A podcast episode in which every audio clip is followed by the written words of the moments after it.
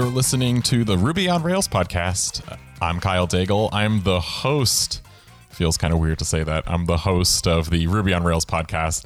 Uh, this is the first episode without um, the previous co host, Sean. So we're going to give this new format a shot. I brought on Mike McQuaid. He's one of the maintainers of Homebrew.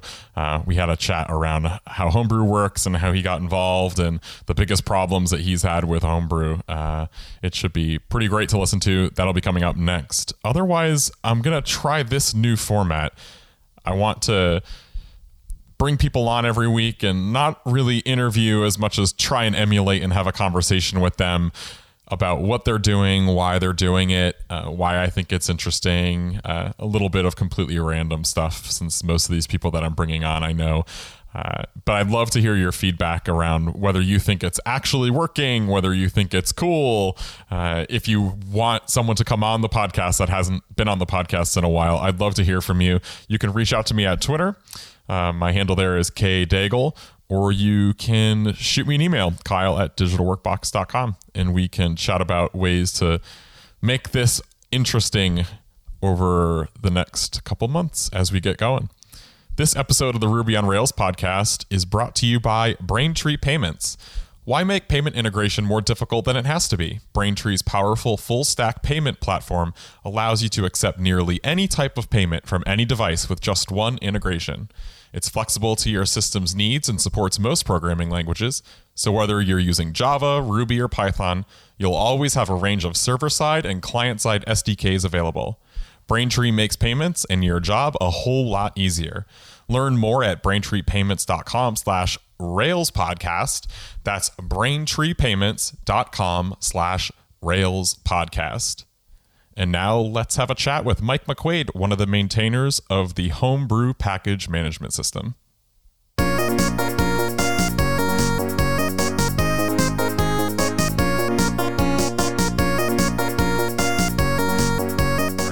What's the weather like, Mike?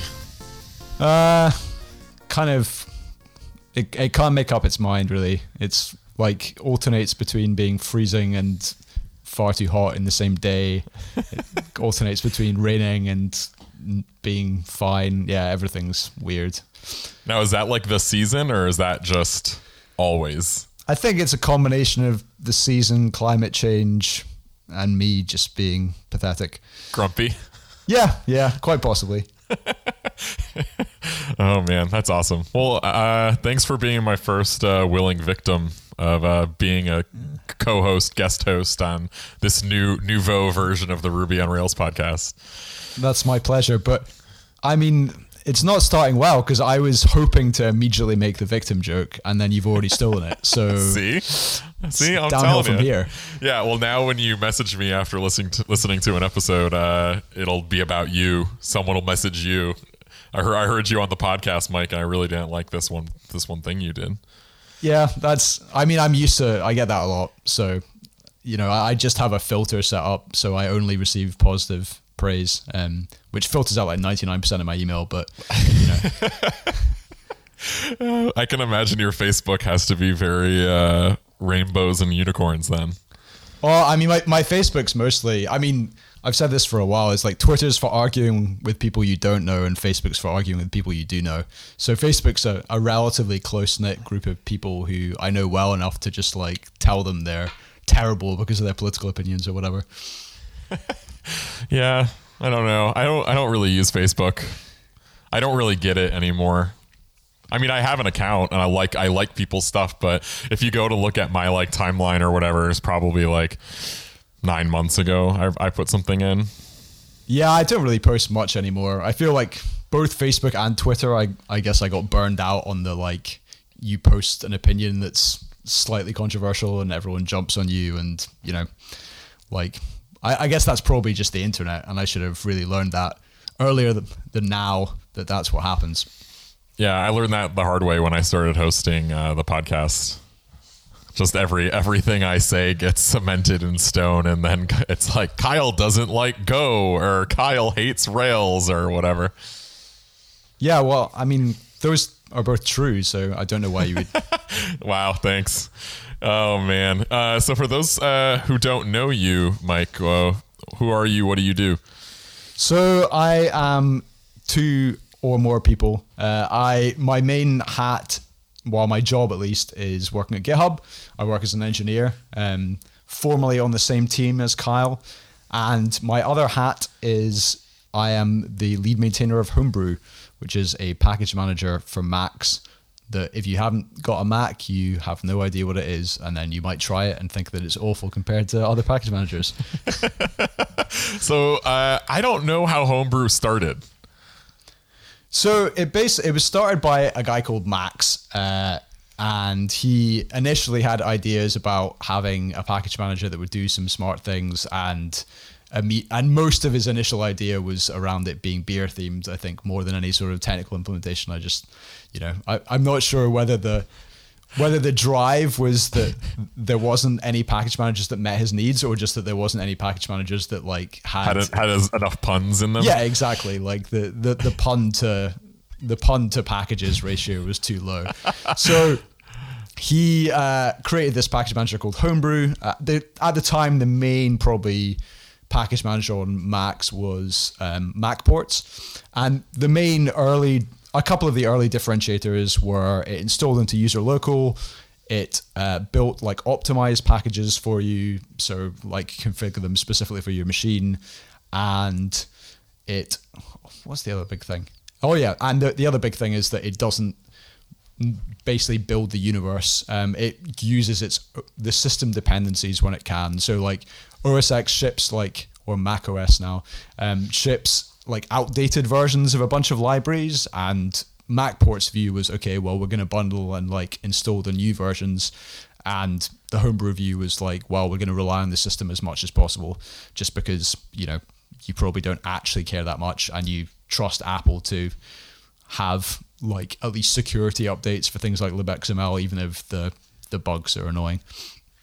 So if I'm a new Rails uh, engineer, how would I have probably used Homebrew up to this point? So you've probably used Homebrew to like install stuff that's not Ruby. Um, so I mean, some people install Ruby with Homebrew, and that's that's fine. But like within Railsland, people are typically using it for doing stuff like installing MySQL, installing Postgres, installing Redis, Memcached. Basically, like the the big ones that get a lot of installs are all the things that kind of your your software might need that aren't in the Rails and Gem ecosystem. Um, so you may also use it to install like native libraries that your gems rely on in some cases as well. Um, so basically, if it if it's written in C or C++, chances are you're installing it with Homebrew, and if it's written in Ruby, I guess, then chances are you're installing it with Ruby gems instead. And MacPorts is like still around. Yeah, yeah. I mean, they're still they're still going like pretty strong. I think they've got a different ethos on a few things. Like Yeah, like kinda- what? I'm curious, and I'm not looking to create a war or hate or anything. No, well, but it's it's funny because there there was previously a bit of a war because um, the the homebrew website for a long time said um, MacPort's driving you to drink. Try homebrew. oh wow, Woo. get T-shirts made for that. yeah, and then uh, and I had one with one of the kind of relatively active MacPorts maintainers. I had like a Twitter spat with them for a while, um, where I would like post shit about MacPorts, and then they would get upset and like argue with me, and then I would argue with them, and and then it's funny because like most things in open source, you know, like both of us probably really disliked or hated each other or whatever, and then we actually met at a conference we were both at and got on really well, and we're just like. now you're now you're best friends. Yeah, yeah, and we're just both like, you know, that's silly, and you know, so I guess the main modern ethos, I think, are things like yeah, the pre all the stuff we kind of talked about previously, um, and also like MacPorts. I think always needs Xcode, and the way they kind of tend to package stuff is a bit different. They have a slightly different maybe patching philosophy.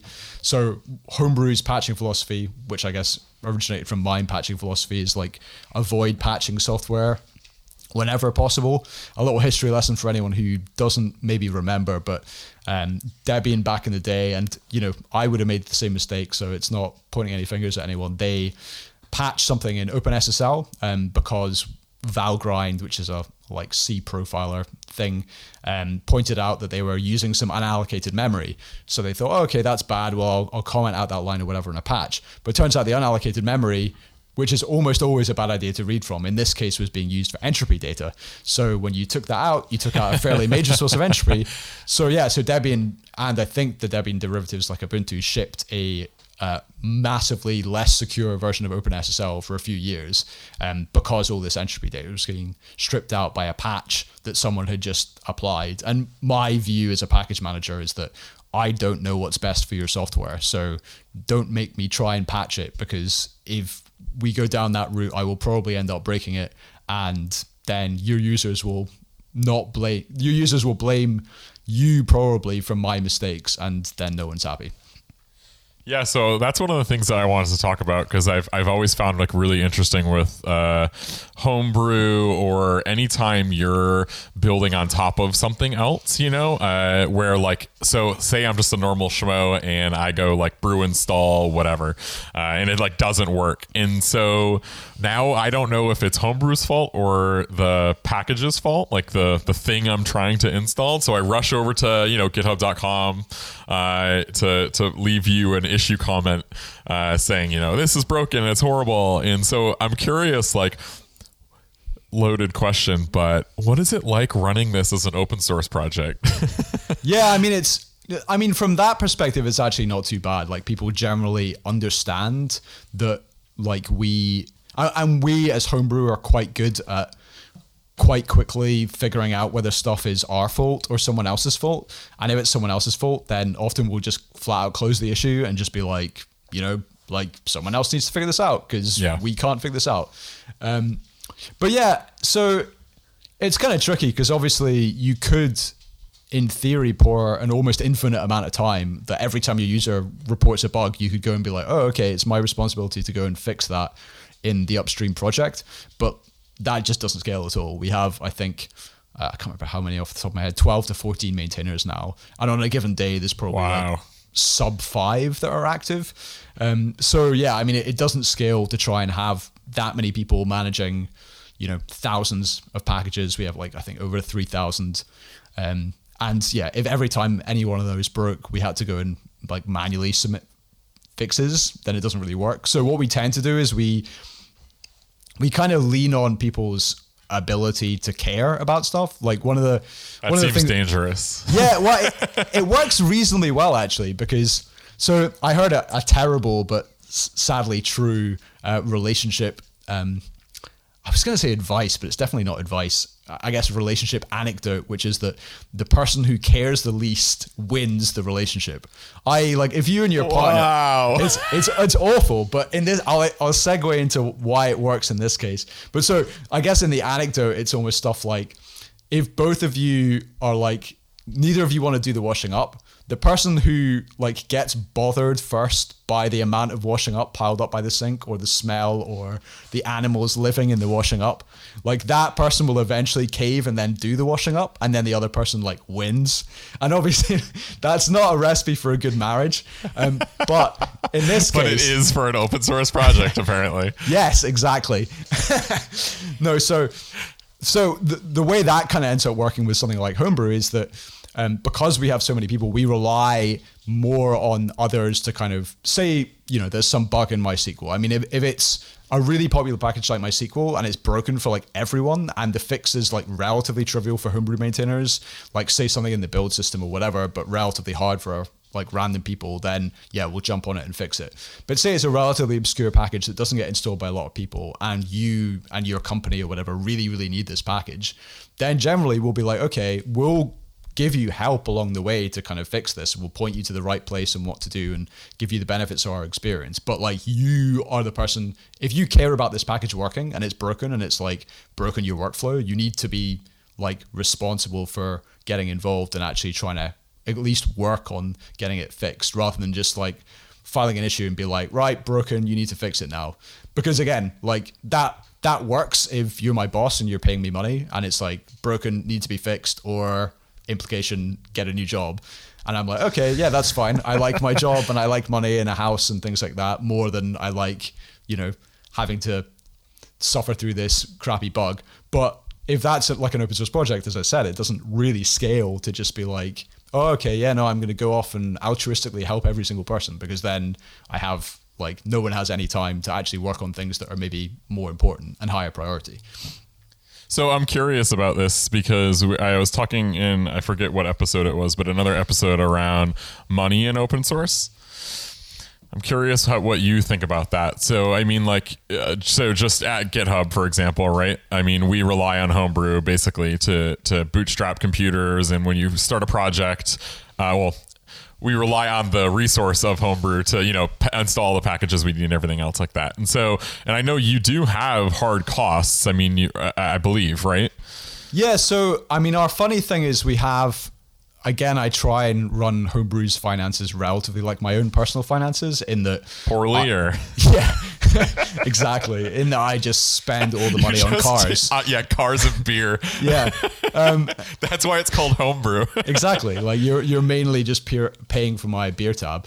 Uh, but yeah, no. So I, I tend to try and basically try and emphasize fixed costs over like variable costs. Um, I I would rather pay like whatever a hundred bucks for something and then it's a one-off purchase rather than like subscribe to something that's going to cost me like 10 bucks a month.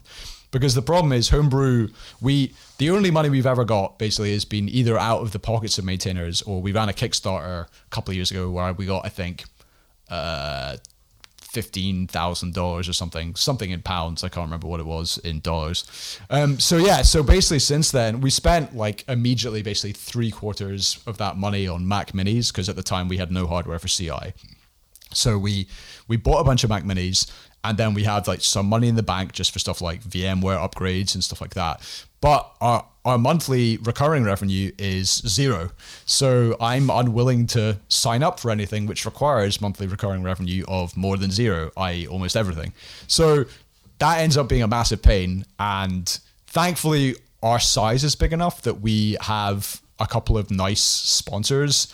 Um, you know, shout out to Positive Internet, to 1Password, to you see, I've got my own sponsors. I, am on this. Wait a minute. I've got got my own uh, gear. Someone going. stop this man. yeah, so we've got we've got a few people who basically I've just gone to them and be like, hey, like, can we use your stuff? And they're like, sure. How much are you going to pay us? And I'm like, nothing, but we'll put something on our README on on uh, GitHub, uh, and yeah, and sometimes, well, more often than not, they go, haha, no. Uh, but then, yeah, we we've got like the the stuff that we do have are kind of fixed. Sorry, our regular outgoing costs are basically paid for by those people. Um, so that's something that's not going to work forever. Like I, I personally want to go on kind of a a fundraising drive uh, now that we've released kind of 1.0 and things are a bit more kind of stable.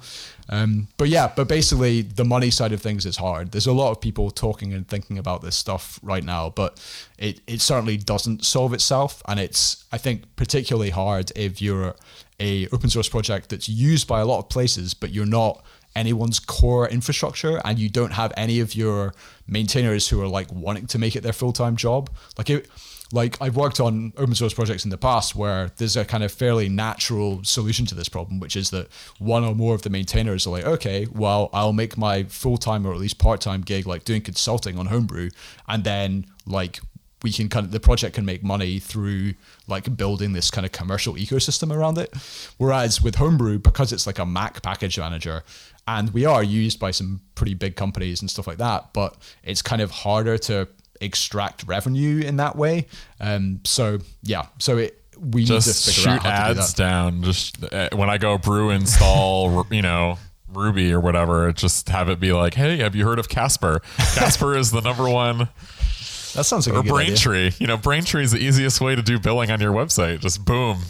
I don't think anyone would mind. no I, i'm sure people wouldn't at all like and it would also start a whole new market in terminal based ad blockers Terminal, you would be you would be the beginning. oh man, that's funny. So you mentioned uh, 1.0. Uh, tell me a little bit about it and why why does it matter? Like why does I'm curious from an open source project perspective. Like why is 1.0 important to you?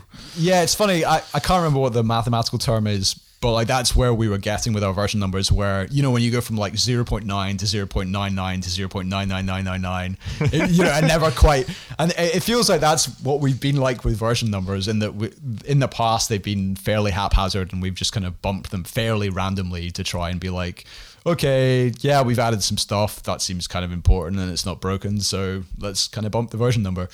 Um so with 1.0 it was i guess i maybe started thinking about it I'm not sure how long ago, maybe like three to six months ago. I just thought like, okay, well, we've been kind of doing this for a while, and we've got we've pushed we wanted to push through a few kind of relatively big architectural changes, but also signify to people like, okay, we're pushing these changes through. We realize this may kind of break some of your stuff. To be fair, if you just run brew install and stuff like that, it's not going to break your stuff. It's more like scripts maybe around the kind of ecosystem. So I kind of thought, okay, well, what's the best way of doing that? Well, one of them is we kind of move to semantic versioning and we actually start trying to commit to having a more stable base. So I guess the, the very early beginnings of that were we've kind of felt pain for quite a while in that the package management and the kind of formulae, what we call like the package definitions, were always in the same repository. So if you wanted like the latest version of MySQL, whatever, you run brew update and you get an updated package manager and updated like package repository. But the problem is, is if we break something in the package manager for you, then like you need to basically pick between into having the latest MySQL and having a broken package manager or like having a working package manager and like the latest MySQL. And and to be fair, like we didn't break it that often enough for that to be a really massive problem, but it's still like it's still annoying kind of having those two things tied together. So the first thing we did is we kind of split that into two repositories. Like we've got like homebrews slash brew and homebrews like home that being the the homebrew organization on GitHub's and brew being the name of the repository. And then like homebrew core, which is like where all the packages are. So like that that kind of helped to be able to start doing these things in separate repositories. One of the big casualties of that, unfortunately, was we've like our star count dropped down and really like. Oh no! Why even do open source? Exactly. Why why bother if you don't have the stars? So, but you know, it's been creeping up again, so that's okay. Um, but yeah, so like that that was a pretty big deal. Like being able to split them, and then eventually, kind of for 1.0, we now have like tags. Um, where when you run brew update and you're kind of a what we have like defined by code as being like a normal user using our, our kind of secret metrics, um, then you get updated to kind of just the latest tag for the package manager instead of like whatever the last commit was. So we basically have like a, a, subset of people who are kind of on the rolling release, like certainly all the homebrew maintainers and like regular contributors to homebrew who are kind of getting like every change as it gets pushed out. But then now other people are on kind of a stable release path. And then that's made it a lot easier for us if we kind of introduce bugs or whatever that we catch them a lot quicker. Um, and it stops most of these bugs from kind of hitting people on who are on the tagged releases. so previously there weren't uh, release channels. Everything was just yeah mainline or whatever. Exactly. Everything was just the master branch.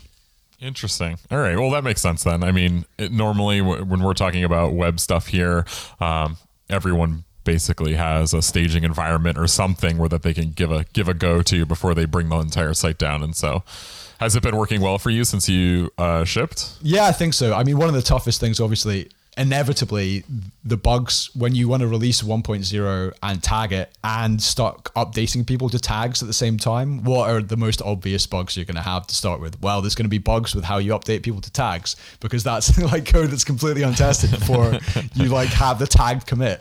So yeah so there was a few bugs around that and there's we've been kind of our our release iterations have been kind of getting like I think we had a couple of release like a couple of point releases in the first you know week or so, and then now we're more about a week apart, and we could probably get further apart still. Um, so yeah, so I think it's been working pretty well for us. It's been it's been a nice change, and I think it it just allows us to have you know to in some ways be a little bit more haphazard on the master branch and a little bit more careful with how and when we're doing tags, which is kind of nice. Well, it's it's how it kind of should be really.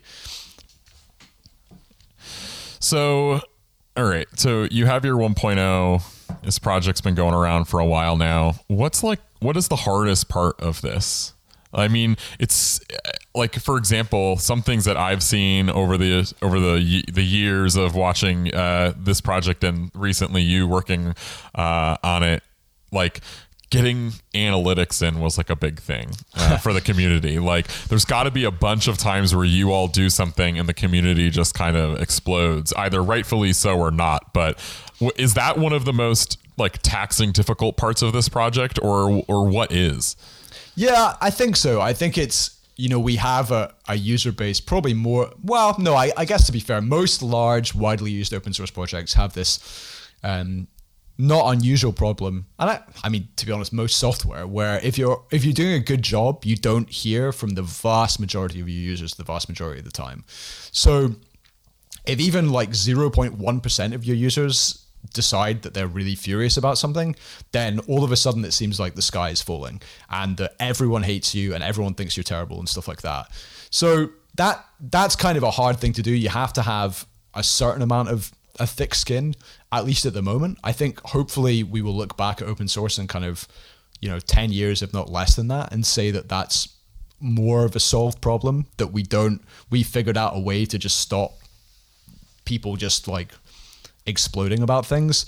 Um, but I think I think that's the thing is that you need to. The analytics was a good example. I, I think you were like there firsthand, and I kind of showed you some of the, the conversation. Well, I mean, because the funny thing, the analytics was on it. Uh, so, but just so on, if yeah, people sorry. don't know, if people don't know what we're talking about, can you give a quick? Uh, yeah, recap? yeah, sure.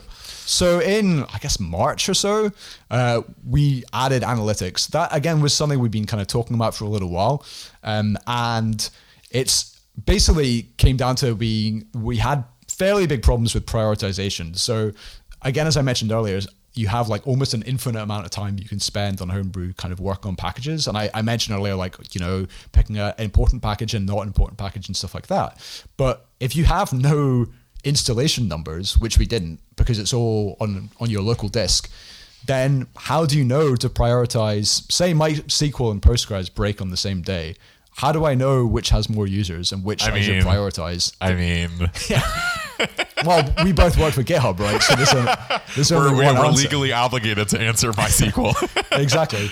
Um, but yeah, so like that that's a, a slightly silly example but particularly when it's slightly more niche software it's kind of it's really hard to get a sense of how many people use this like there's a lot of software mysql openssl libxml that you kind of see on everyone's machines and you know like okay that's really widely used but then there's a bunch of other stuff that particularly you know if you're in the ruby community or the node community or whatever like i i'm in the ruby community mainly and i'm mainly living in the, the ruby ecosystem. There's not a lot of kind of node.js stuff that goes on at github so it would be very easy for me to draw the conclusion that some of this some of the kind of related node packages are not that valuable just because i don't see people using that, whereas I do see people using the Ruby stuff. So basically, we wanted a, a, more objective measure than just oh, I've you know this feels popular, this feels not, or equally like more people complain about this, less people complain about that.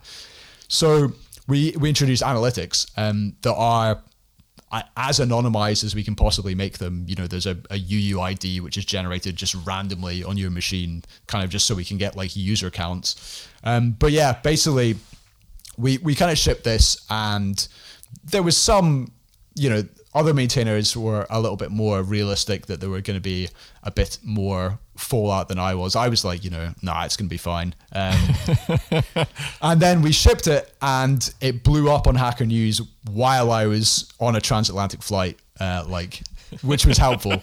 Um, and yeah, so I, you know, uh, basically, as kind of happens a few times with stuff like that in homebrew, I, you know, I was the main driver of the the change. So I, I kind of, you know, basically pretty much got back into my hotel room and then like binge worked on a bunch of features and stuff like that to try and make it more amenable to people and more obvious what, what was going on and all this type of thing.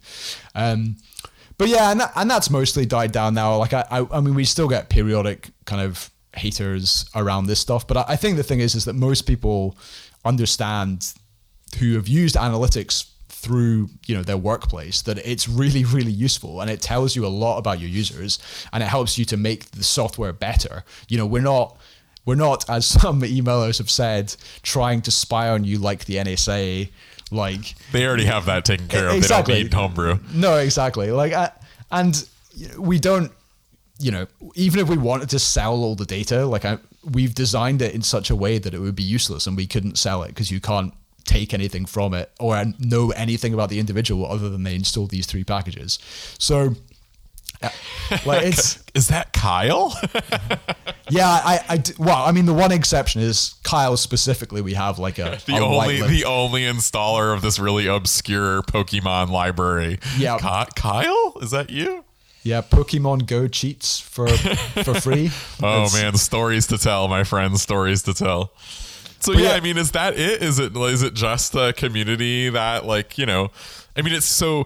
I, I would ask you like, why do you keep working on it? But that kind of seems like mildly self-answering, and so I, I kind of want to poke it, just like you know. Oh no, that's it's a valid question because I I do ask myself that periodically. I think part of it is so I'm the you know there's been various other maintainers, including the creator Max, who've kind of come and gone to Homebrew over the years, uh, and I'm the person who's been working on the longest. And I do ask myself like why that is, um, and I think part of it is just I'm an incredibly stubborn person, and particularly when I, I can confirm. yeah, exactly. Kyle knows. Um, yeah, and particularly around like it's funny the times I would be the most tempted to quit around stuff like you know when the analytics things like that blew up, then like the stubborn part of me is like, no, I will not let them win. Like I will not let them. I'm gonna analytic harder. yeah, exactly. Um, but yeah, I, I, think that's part of it, and part of it is just you know it, it's really widely used software. Um, it's a, a thing that solves a bunch of problems for a bunch of people and makes their lives easier, and it's something that I have a tremendous amount of domain knowledge over the years, which is just really satisfying. You know, it's my, my, day job at GitHub is satisfying, but the nature of GitHub and the business that it's in is that we're having to solve a bunch of problems in some cases that, you know, certainly we as individuals have never solved before, and sometimes solve certain problems that no one's tried to solve before. And, and because of Homebrew, we have to solve all these problems. Exactly. like so, I, I need to make keep Homebrew going to keep my coworkers at GitHub working hard to Employed. scale. Yeah. Yeah. Um, so yeah, and I think that's the thing is that it's, it's really satisfying with Homebrew with the number of users we have and with the kind of relatively small team we have and like the kind of influence I have on the project that I can go in and in like 15, 20 minutes, make something which like saves a lot of people a lot of time. And that, that level of kind of, effort to reward is I think what's most satisfying when you've worked on something this long is that it is just really cool to have someone submit an issue and have them be like, oh, this seems like a long shot and a lot of work or whatever. And you can look at it and be like, oh, that's actually pretty easy and bang it out in like half an hour. And then like have that on the user's machine in like under a day. And then like just the, the kind of joy that results from people when you're able to do stuff like that is just really satisfying. Was Homebrew your first like big open source project that you were a part of? Uh, it's it's certainly been the it's been the first one I've been a really like major driver in, I guess. Mm-hmm. Like I previously worked on KDE in a past life. Um, that's a a Linux desktop environment, um, like all the kind of GUI look and feel stuff. Um, the future. Yeah, exactly. The, it's you know 2017 this year, the year of Linux on the desktop. Um, and uh, yeah, no, I worked on that for a while. Like I, I used to be a big hardcore uh, desktop Linux guy. Um, in fact, funnily enough, yesterday I, I got my email going back, I think about 11 years. And I, I thought yesterday would be fun to read through some of my oldest emails. Um, and some of them were uh, bug reports I'd filed to like a Linux package manager like 11 years ago. And I was like, oh, oh this is going to be interesting reading because I was seeing like how how annoyed would I be at like me as a user now, and thankfully like I was great, so it, everything was fine. Um, but uh, yeah, I. I was kind of involved with KDE, kind of involved with a couple of like random open source projects here and there. I, one of the nice things about doing stuff like Homebrew and having a suitably low uh, attention span is that I've kind of contributed like a couple of to commits to like loads of projects, like maybe kind of 20 or 30 different projects over the years. Sometimes, you know, randomly just fixing readmes and sometimes, you know, just fixing little little things that have bothered me and stuff like that. And I think that's one of the reasons why I've been, you know, before I worked at GitHub, such a big fan of GitHub because, you know, I worked on KDE back in the day when what you would do is you had a mailing list and it was all in subversion. So what you would do is you you'd make your commit locally and you couldn't commit it obviously because this is subversion and I don't have access to the subversion repository. It's just read only. So I make my commit. I do my work locally. I run svn diff and then I email that to a mailing list. And then by the time someone else is like, oh yeah, like there's a merge conflict now then I need to then go and like SVN up and then like fix my commit locally and send that again and hope that it gets merged by someone else before there's another merge conflict. And yeah, and just that whole experience, like it was kind of state of the art at the time, but like in comparison now, it just so unbelievably painful. Um, and the other big thing was that every single project back then had a slightly different way of doing things. It might be a mailing list on this one, it might be a bug tracker on that one, and it might be CVS or Subversion or Perforce or whatever. And it's yeah, it's it's so great now that we're we have me. I think bizarrely, there's a lot of things people would credit GitHub for, but for me, the biggest thing I would credit them for is. Um, it's for standardizing the process of submitting a change to an open source project. I think that's what has made it much, much easier for a random person to submit to open source when, like 10 years ago, they would have given up at the first or second or fifth hurdle. And so then this begs the final question. If I was a schmo and I was interested in helping out with Homebrew or adding my package to Homebrew, what's the easiest way to, to do that? You see, this this shows your lack of preparation, Kyle. Because actually, homebrew is uh, several steps ahead of you here. Because in our README, we actually have that as basically like a thing you can do straight away, having commands that you already have installed on your machine and stuff like that. So we have a thing called Brew Audit, and that's basically our kind of style checker thing. It's a little bit like Rubocop. Um, we're trying to we're going to actually try and move some of those checks to be a Rubocop plugin at some point. That's on my to do list. Um, but yeah, basically you can run this and it goes and runs through all the kind of stuff you've got installed and stuff you don't have installed and kind of checks for little style violations. And there's always like a few because we're whenever we add a new rule, we we don't go through and like fix every occurrence because it's an almost like a nice entry level kind of task for people and also like it's like not always the most interesting thing to do. uh, so, but it's called for, crowdsourcing. Exactly. So we we crowdsource our style relations uh, getting fixed. But no, I and I, I found like that's a really good way to kind of get used to the homebrew contribution process because often these things you can go and make like a one line change, sometimes like a you know a couple of characters change, and then submit that up, and then you can see kind of how our process works. And then when you've done that a couple of times, you can go and get used to the flow, and then kind of maybe start making some more advanced changes and things like that. And another really common thing people do is just submitting updates to packages. We have again another command called I think brew bump formula PR, which is like, okay, I've got MySQL 5.7.0 and 5.7.2 got released um, so I'm going to submit a pull request that just like changes the version, assuming everything else stays the same. So that is basically a little tool that lets you kind of do that and actually submits the pull request for you. Although I would say I need to add the caveat that if that's MySQL, then probably 10 people have already submitted that pull request. So like, is it like a, is it like a, you know, an internet forum thing where everyone's like, I'm the first one. I did it. First post. Yeah. Yeah. We do have a little bit of that. Um, in that, you know, it's, I think people well, and it's good. I mean, I, I don't actually begrudge that because often if it's something like MySQL, you know, several people notice kind of around the same time and they check for PRs at the same time and submit PRs at the same time. And, you know, it's like one button press to close that. And I would far rather we got duplicates than people didn't submit at all. Um, but yeah, but I think there is a certain amount of satisfaction in, in you know, like knowing. And that's the cool thing about a project like Homebrew, right? We've had, I think, over 6,000 different contributors over the years. Like we used to be, I'm not sure we are anymore, but we used to be kind of up there as kind of one of the most um, contributed to projects. And it's kind of nice knowing that like, oh, okay, like everyone got MySQL 5.7.1 like due to me. Like I submitted that upgrade and, you know, there was some stuff under the hood that kind of all happened, but that happened as a result of my work. Uh, so yeah, like it's I think it's a, a cool project to kind of contribute to. Obviously, I'm biased, but yeah, I would recommend getting involved. And and you can always as well if you if you hit anything that's confusing, you can always reach out to me personally, and I try and always help people who are kind of struggling with this stuff, um, on like Twitter or email or whatever. I'm sure Kyle will link that. Awesome. Yeah. So, how do people get in touch with you? How do they follow along if they were like, "Wow, this is this Mike McQuaid. He's pretty. He's pretty cool." I want to. I want to hear more from him. I laugh because I don't know that's the what happens. not but, true. but if it were, if it, uh, if it were true, uh, yeah, no. So I, I guess I'm on Twitter at Mike McQuaid.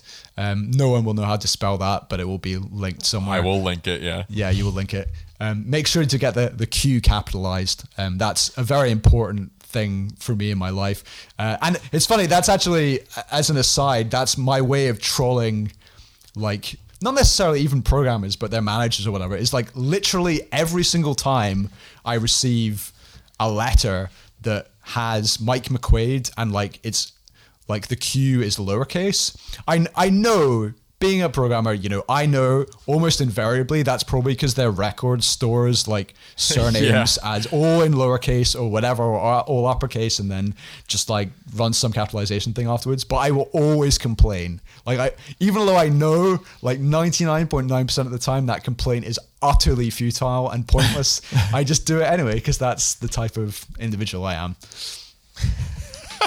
So if you want more of that, I will link to it. yeah, if you want that that level of pointless pedantry in your life, then yeah, then you can follow me on Twitter, and I will not do that and just occasionally post interesting links. Oh, that's that's awesome. Okay, well, Mike, you've made it to the end of uh, round one, and I didn't. I really don't think you bring or you didn't bring your A game of uh, your usual sass for me.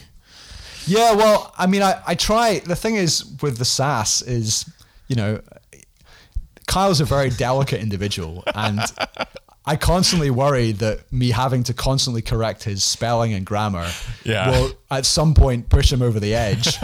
and you know, and at, at that point, you know, I'm just I'm concerned about GitHub's future GraphQL interface if that happens, and you know, uh. if that means that on a day to day basis, I need to, you know.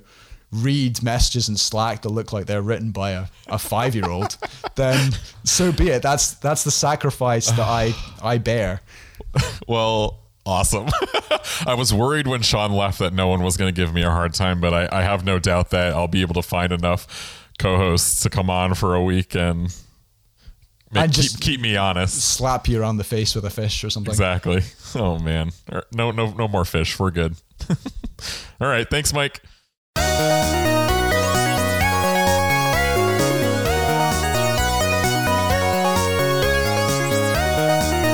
One down, one episode in the can. Uh, very excited.